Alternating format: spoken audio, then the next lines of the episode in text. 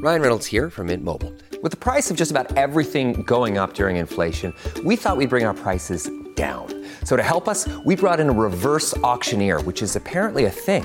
Mint Mobile unlimited premium wireless. Ready to get 30, 30, bit to get 30, bit to get 20, 20, 20, bit to get 20, 20, bit to get 15, 15, 15, 15 just 15 bucks a month. So, Give it a try at mintmobile.com slash switch. $45 upfront for three months plus taxes and fees. Promo rate for new customers for limited time. Unlimited more than 40 gigabytes per month. Slows. Full terms at mintmobile.com. When you need mealtime inspiration, it's worth shopping Kroger, where you'll find over 30,000 mouthwatering choices that excite your inner foodie. And no matter what tasty choice you make, you'll enjoy our everyday low prices, plus extra ways to save, like digital coupons worth over $600 each week. You can also save up to $1 off per gallon at the pump with fuel points. More savings and more inspiring flavors make shopping Kroger worth it every time. Kroger, fresh for everyone. Fuel restrictions apply.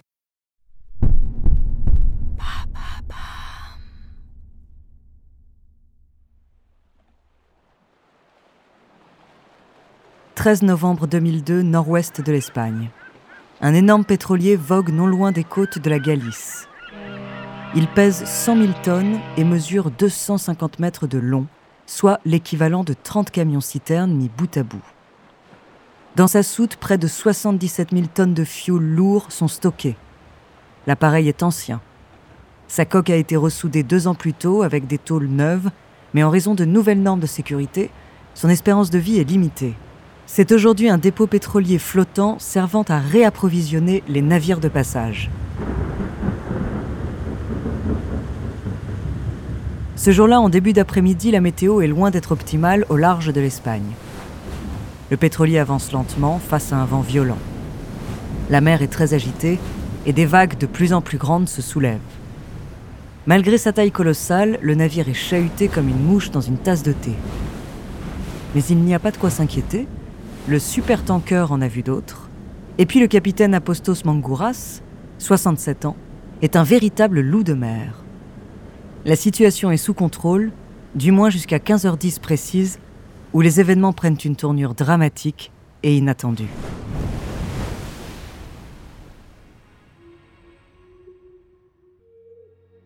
Bonjour, ici Andrea, bienvenue dans True Story. Alors dans cet épisode, je vais vous parler d'une catastrophe écologique qui a durablement souillé les côtes espagnoles et françaises en 2002, il y a 20 ans très exactement. Il s'agit de l'une des marées noires les plus terribles de l'histoire, survenue à la suite d'un accident en mer. Ces dégâts ont été considérables et l'impact sur les populations locales durable.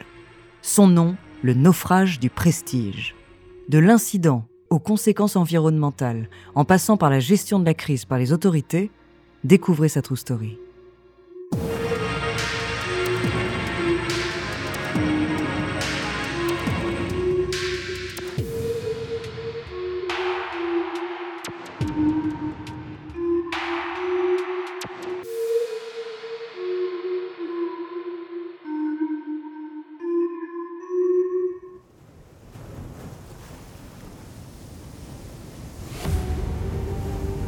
Le 13 novembre 2002 à 15h10, le pétrolier baptisé le Prestige est secoué par un choc brutal. D'un coup, les quelques marins à bord sont projetés hors de leur couchette et contre les murs de leur cabine. Que se passe-t-il? Ils regardent par les hublots du bateau. Des montagnes d'eau viennent se fracasser sur le pont avec une violence inouïe.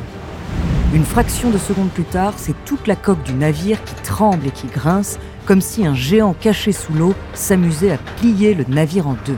Les marins sont terrifiés, mais impossible d'aller examiner le pont. Sous l'effet de la pression, tous les cordages, les uns après les autres, se mettent à lâcher et claquent dans les airs comme des fouets incontrôlables. Qu'est-ce qui a bien pu causer la décélération violente d'un objet de 100 000 tonnes lancé à 15 km/h sur les mers? Une vague exceptionnellement puissante? Un conteneur sous-marin non détecté? Les marins n'ont même pas le temps d'examiner la situation que le mastodonte penche déjà dangereusement sur le côté, l'état d'alerte est alors immédiatement lancé. Une minute après le choc, toutes les machines du navire s'arrêtent automatiquement. Le Prestige n'est maintenant plus qu'un géant de métal sans moteur, à la merci des flots et de la tempête. Et il dérive lentement mais sûrement vers une côte rocheuse qui, en cas de collision, le fera voler en mille morceaux. Pour rétablir l'équilibre du bateau, très incliné à tribord, le capitaine Mangouras a une idée remplir d'eau de mer les soutes du côté opposé pour faire contrepoids. Seulement pour cela, il faut actionner certaines vannes, et ces vannes se trouvent à l'extérieur. La manœuvre est extrêmement dangereuse, personne ne veut s'y risquer, il va devoir mettre en œuvre son plan lui-même. Prenant son courage à deux mains, Apostolos Mangouras sort de la cabine de commandement et monte laborieusement l'échelle qui mène au pont. Le vent lui gifle le visage. La tempête fait rage et la mer déchaînée soulève des vagues monstrueuses qui s'abattent sur le navire. En un instant, l'homme est trempé des pieds à la tête. Mais il continue coûte que coûte et ne tarde pas à atteindre la vanne rouge servant à déverrouiller les soutes côté bâbord. Le sol est une véritable patinoire, mais le capitaine a le pied marin. Il finit d'actionner le mécanisme lorsqu'une immense vague le déstabilise. Il tombe, glisse sur le pont et manque d'être emporté par-dessus bord.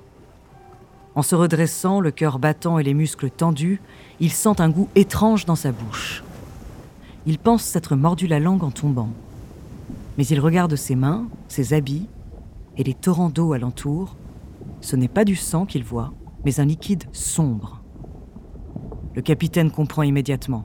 La coque du navire s'est très probablement fissurée et sa cargaison de pétrole commence à s'échapper dans la mer à grosses coulées noires et visqueuses. La catastrophe vient de prendre une toute autre ampleur.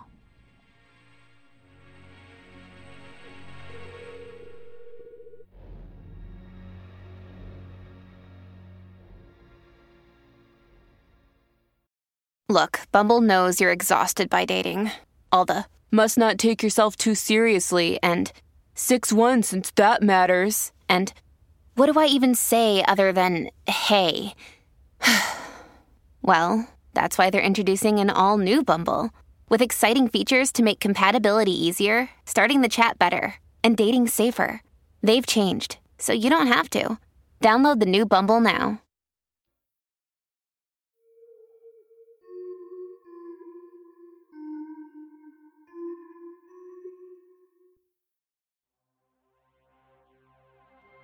De retour à l'intérieur de la cabine du Prestige, le capitaine Mangouras se veut rassurant. Mais les marins cèdent peu à peu à la panique. Bientôt, il n'a plus aucune autorité sur son équipage.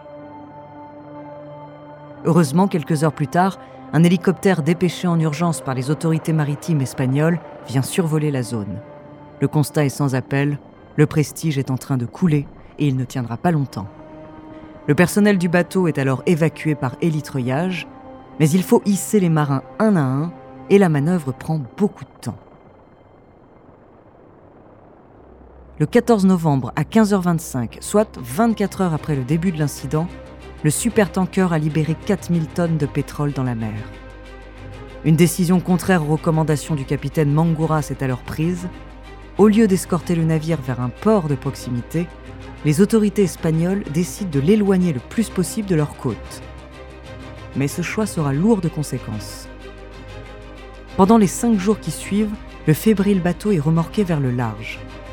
Et le 19 novembre au matin, sa coque se casse littéralement en deux.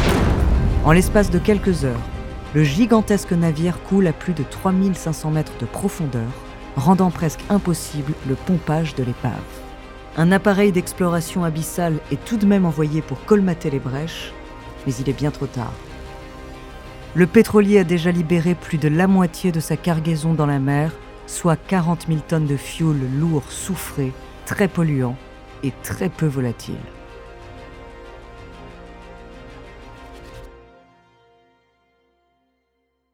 Le naufrage du Prestige est un désastre écologique absolu. Les côtes de la Galice sont complètement souillées par la substance toxique et cancérigène. Même l'Aquitaine, la Vendée et le sud de la Bretagne sont touchés. Pendant des semaines, une nappe d'un noir d'encre teinte le littoral sur des centaines de kilomètres. Des espèces marines entières disparaissent et des oiseaux de plage meurent d'asphyxie par milliers, tragiquement englués par l'hydrocarbure. Cet événement a entraîné de nombreuses manifestations, notamment celle du 1er décembre 2002 à Saint-Jacques-de-Compostelle. 200 000 personnes se sont alors réunies pour protester contre la gestion de l'incident par les autorités nationales et régionales. Le chef du gouvernement espagnol de l'époque, José María Aznar, a même prononcé des excuses publiques pour avoir choisi d'éloigner le prestige de la côte plutôt que de le remorquer en lieu sûr où sa cargaison aurait pu être transférée proprement. Cette catastrophe a finalement débouché sur une réflexion européenne autour de la notion de port de refuge, c'est-à-dire un port servant à accueillir les navires en détresse et équipé pour combattre les risques de pollution marine. Si elle en est probablement l'une des plus terribles, le naufrage du Prestige n'est ni la première ni la dernière marée noire de l'histoire. Entre juin 1979 et mars 1980, près d'un million de tonnes de pétrole brut se déversent dans le golfe du Mexique à la suite de l'écroulement d'une plateforme pétrolière. Plus récemment, en juillet 2020, un pétrolier japonais s'échoue au sud de l'île Maurice, libérant près de 4000 tonnes de fuel sur les côtes. La condamnation pénale des marées noires est aussi particulièrement difficile. Les compagnies pétrolières exploitent des navires appartenant à d'autres entités, des États étrangers ou parfois même des sociétés écrans. Par ailleurs, l'inspection et l'état des lieux des navires sont réalisés aux quatre coins du globe, dans des ports aux législations et aux normes de sécurité très différentes.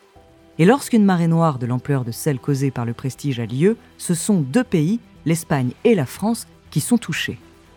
La question de la responsabilité et l'accord dans la procédure à engager se changent alors en véritable casse-tête juridique.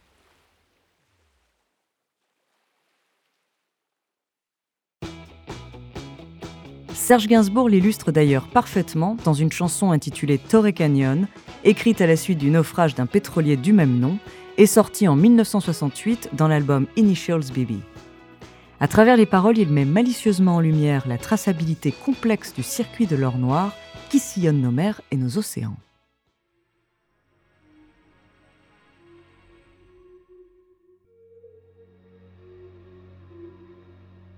Merci d'avoir écouté cet épisode de True Story.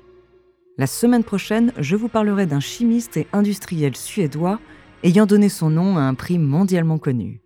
En attendant, si cet épisode vous a plu, n'hésitez pas à laisser des commentaires et des étoiles sur vos applis de podcast préférés.